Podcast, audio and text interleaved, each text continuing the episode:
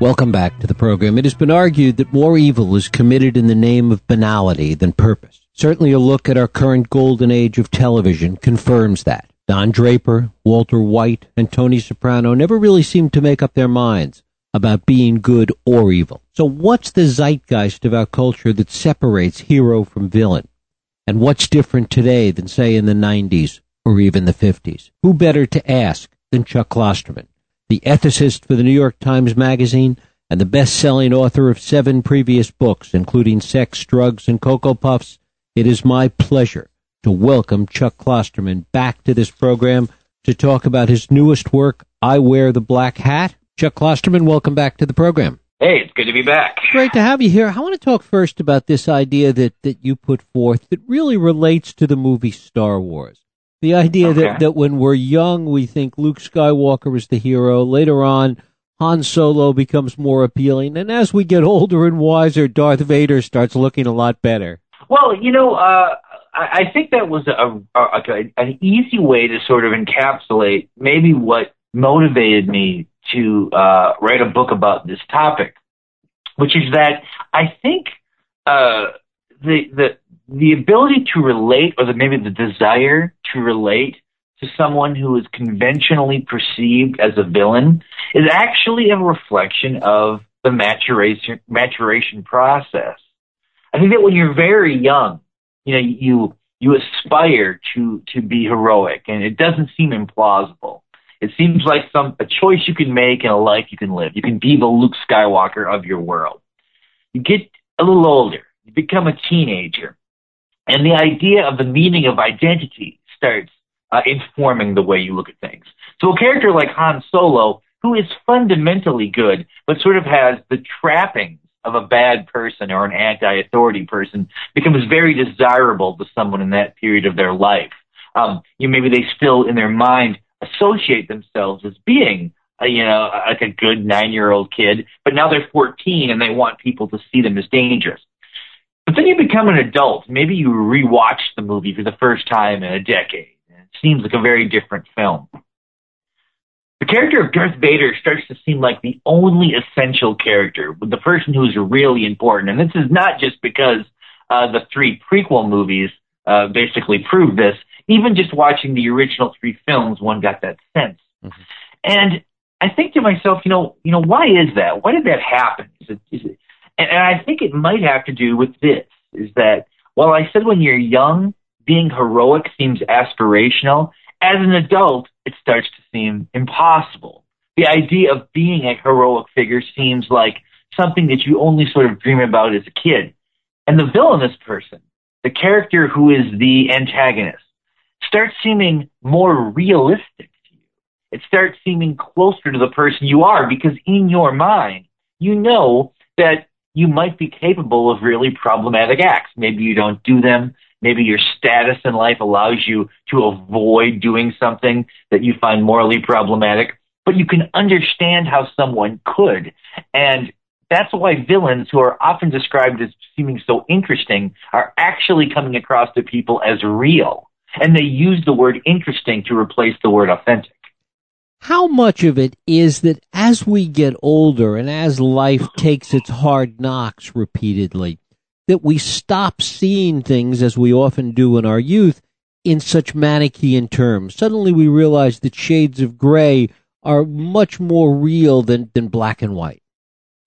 Well, I think it, it, it has maybe just to do with the understanding that Um, we did not form ourselves, that we know uh, things about our life and the people and other lives, the people around us, that, oh, you know, the way they were raised had a factor, where they came from played a role, uh, how much good fortune or good luck that they experienced, um, you know, how ambitious they were, the profession they went into. We start realizing that the way people act is not some sort of mechanical thing, which I think is maybe how a, a small child sees it.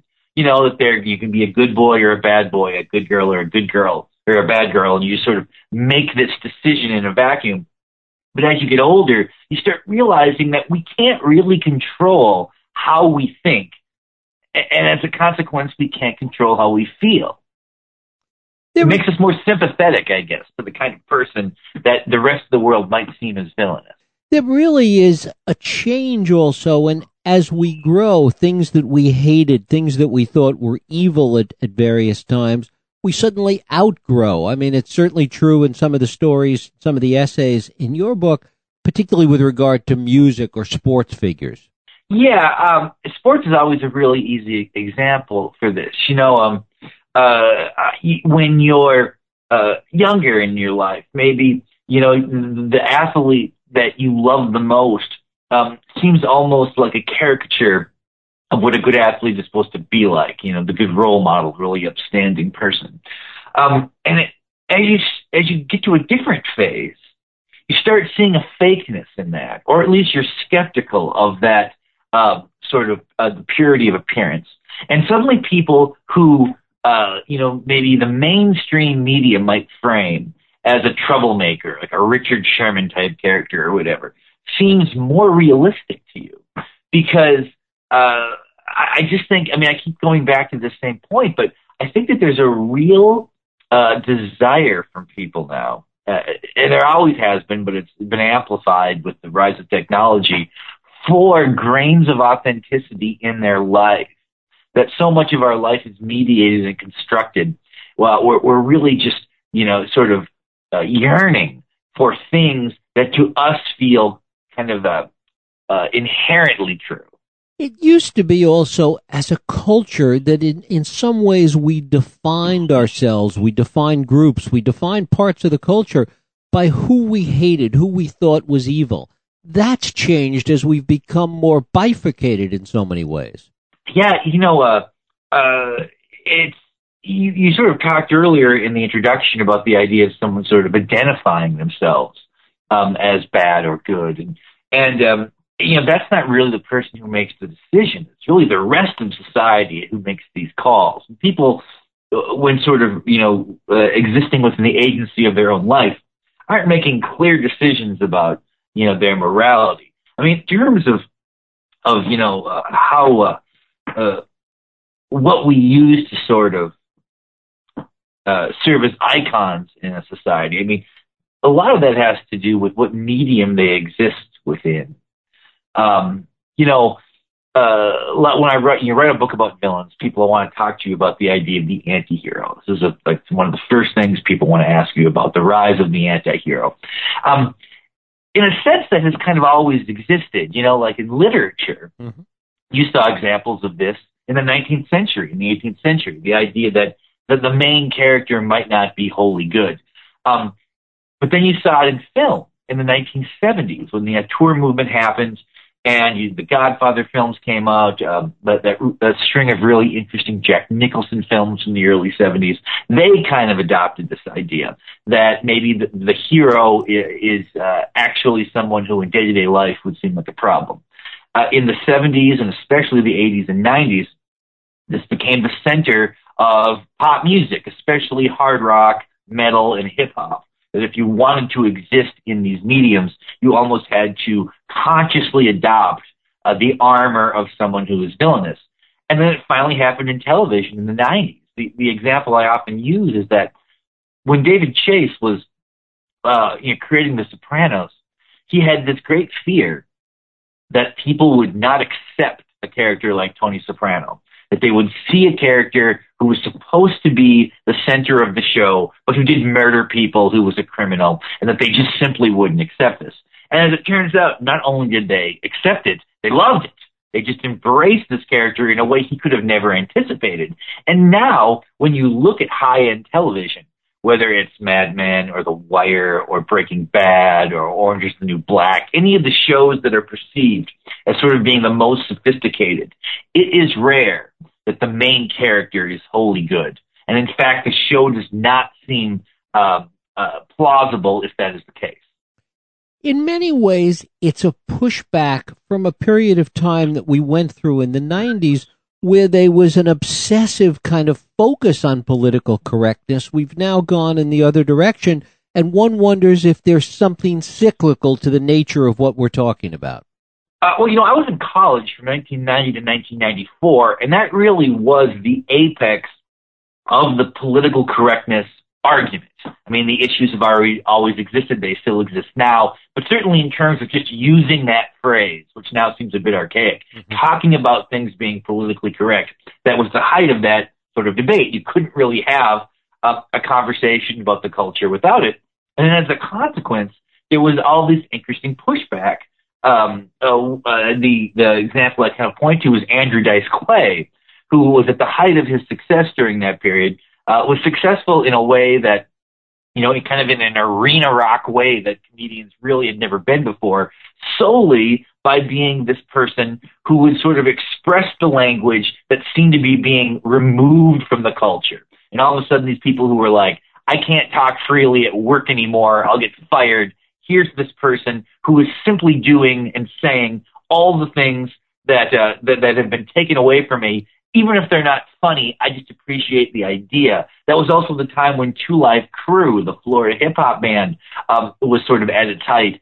And, uh, you know, that was just essentially a collection of nursery rhymes filled with profanity. But you can't get any more profane than Two Live Crew. Every line, essentially, is profanity. It's almost like, you know, profanity per square inch or something. They're trying to put you... Uh, and so... So even though when people discuss the idea of the culture coarsening, which I think is a very viable thing to argue, hip-hop and stand-up comedian and stand-up comedy weirdly sort of hit that wall, you know, twenty-five years ago, that we've never really had things that adversarial language-wise since the nineties.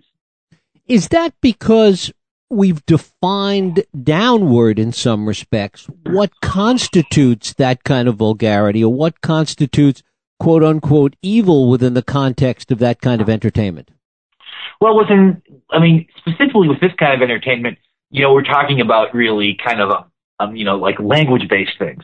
Um, one thing that has changed is that in that war over political correctness that we were talking about in the early nineties, it's pretty clear which side ended up winning. Um, at this point now, uh, the thinking in society has changed, that if something is personally offensive to you, you can argue that it's collectively offensive. That this idea that, well, if you don't like it, that's, you know, that's your own problem, that's kind of been removed. So I guess what you're saying probably is true. Um, it's harder to be the, the kind of person who is working and talking on the edge without an immense blowback from that. Because the idea is that, you know, if if if if anyone can find this problematic, uh, there's going to almost be a, you know, uh, like a an army of people on Twitter uh, trying to stop this from happening or stop this from going forward or take away your livelihood, however you want to look at it. In part because there's so much of that, exactly what you're talking about. There's a certain banality to it that somehow impacts the debate that we're talking about. Uh, that's true. I think that people make their decisions about public figures now in terms of their value um, before they really know much about what the person literally represents. Um, it's so acceptable now to just sort of uh, basically exist in a world where uh, the media you consume uh, just supports your pre-existing biases.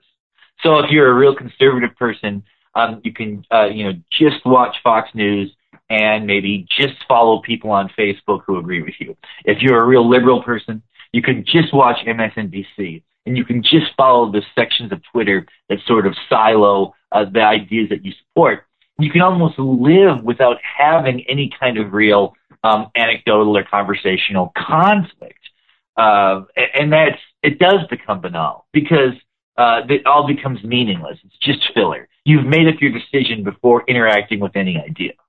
And coming back to something you touched on before, and you, and you talk about this in a number of the essays in, in the book, the arena of sports and what's different about that, for example.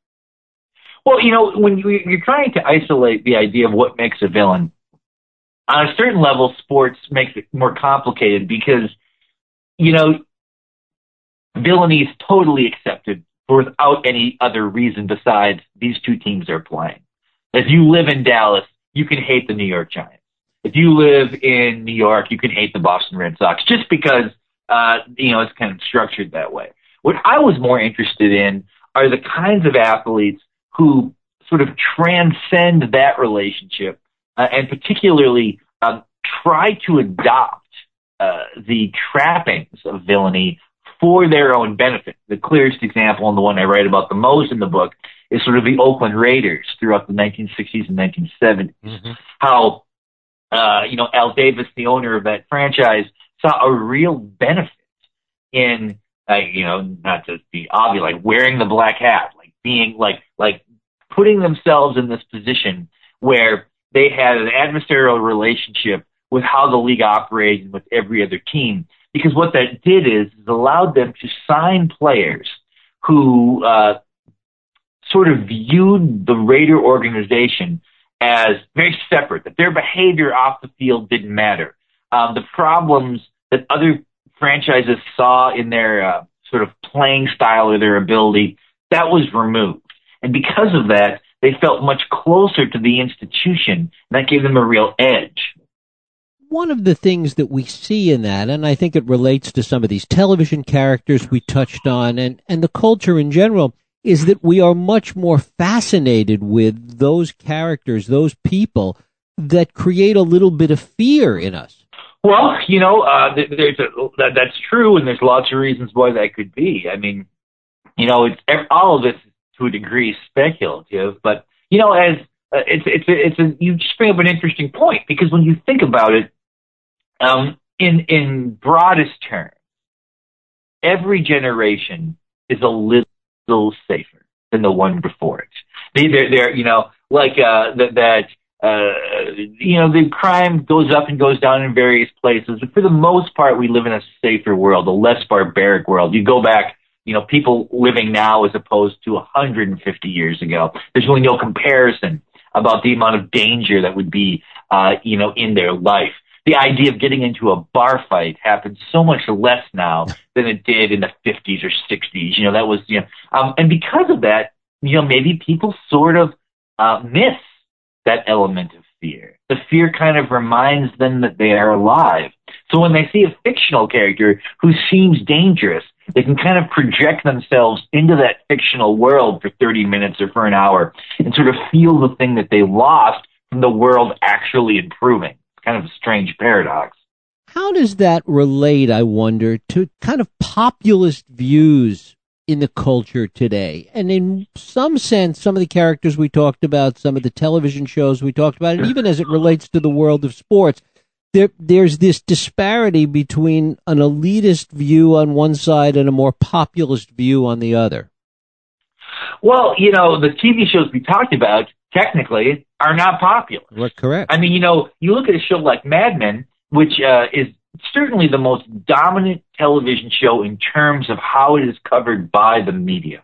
That if you're going to read about television in the New Yorker or in the New York Times or sort of in any kind of, um, you know, uh, what, any kind of website that views itself as being sort of a, um, a high-end uh, literary publication, that's the show you're going to see. Yes, the audience is a fraction of, you know, any episode of C S I or, or you know, or or Hawaii Five-O or any of these shows that almost have no imprint in the media outside of people talking about uh, their ratings. So how does that affect villainy? Well, uh, what it might mean is that, uh, in a way, I'm talking about ideas that seem normative, but only to a certain kind of person.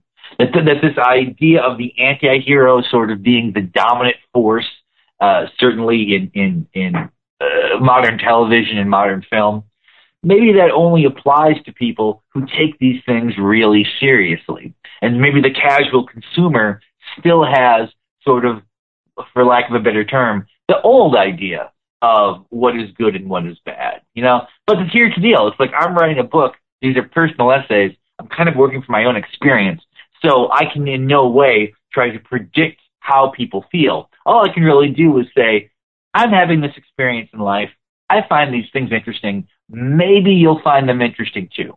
Like that's, you know, I, I my work is never an attempt to try to persuade people to think like me or to prove something that they didn't know was real. It's just sort of like, this is interesting. This is fun. This is a kind of intellectual entertainment. Maybe you'll like it too. maybe the populist version of, of all of this are some of the reality television shows that we've seen over the past several years.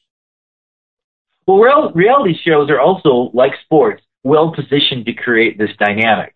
Um, you know, there's a, you can go on the internet and you can find this YouTube clip of, of women on reality shows saying the phrase, "I'm not here to make friends." That became a very popular thing to say. Like, it's a cliche thing you say in a reality show. The rea- the program Survivor uh, might be the greatest example of this, where these people are placed on an island, voting each other off, and certain characters will overtly say, "I'm going to be the villain of this season," or "I'm going to be seen as the villain of this season." Um, you know, people always criticize reality television. Sometimes I do as well. It's sort of seen as this almost like like a like the junk food version of entertainment. The one thing that it does, and this is really from its inception, way back from the beginning of The Real World in nineteen ninety-one, all the way up till now, the idea that reality programs synthesize and boil down sort of the central problems in, in life and make them very straightforward and very easy to digest. And, and in a sense, this is meaningful because the boiling down process makes us see what we're really talking about when we seem to be having much more complicated conversations about interpersonal, you know, reality. When we're talking about a T V show like Mad Men or The Wire, we're talking about the interpersonal dynamics. Fundamentally, we're still talking about the same things that you're seeing on The Bachelor. Like, that's really the core of what, you know, human problems are. And really, coming back to it, sports is the penultimate example of that, because in a world that is increasingly complex and more nuanced every day and, and more involved every day in the degree to which it's changing, the simplicity of sports and, and the good and bad nature of it is arguably what makes it so appealing and what makes it such a growth industry. Well, I mean, it's, and it's not just the black and white nature of it. It is is kind of the really heavily enforced ethics of the rules.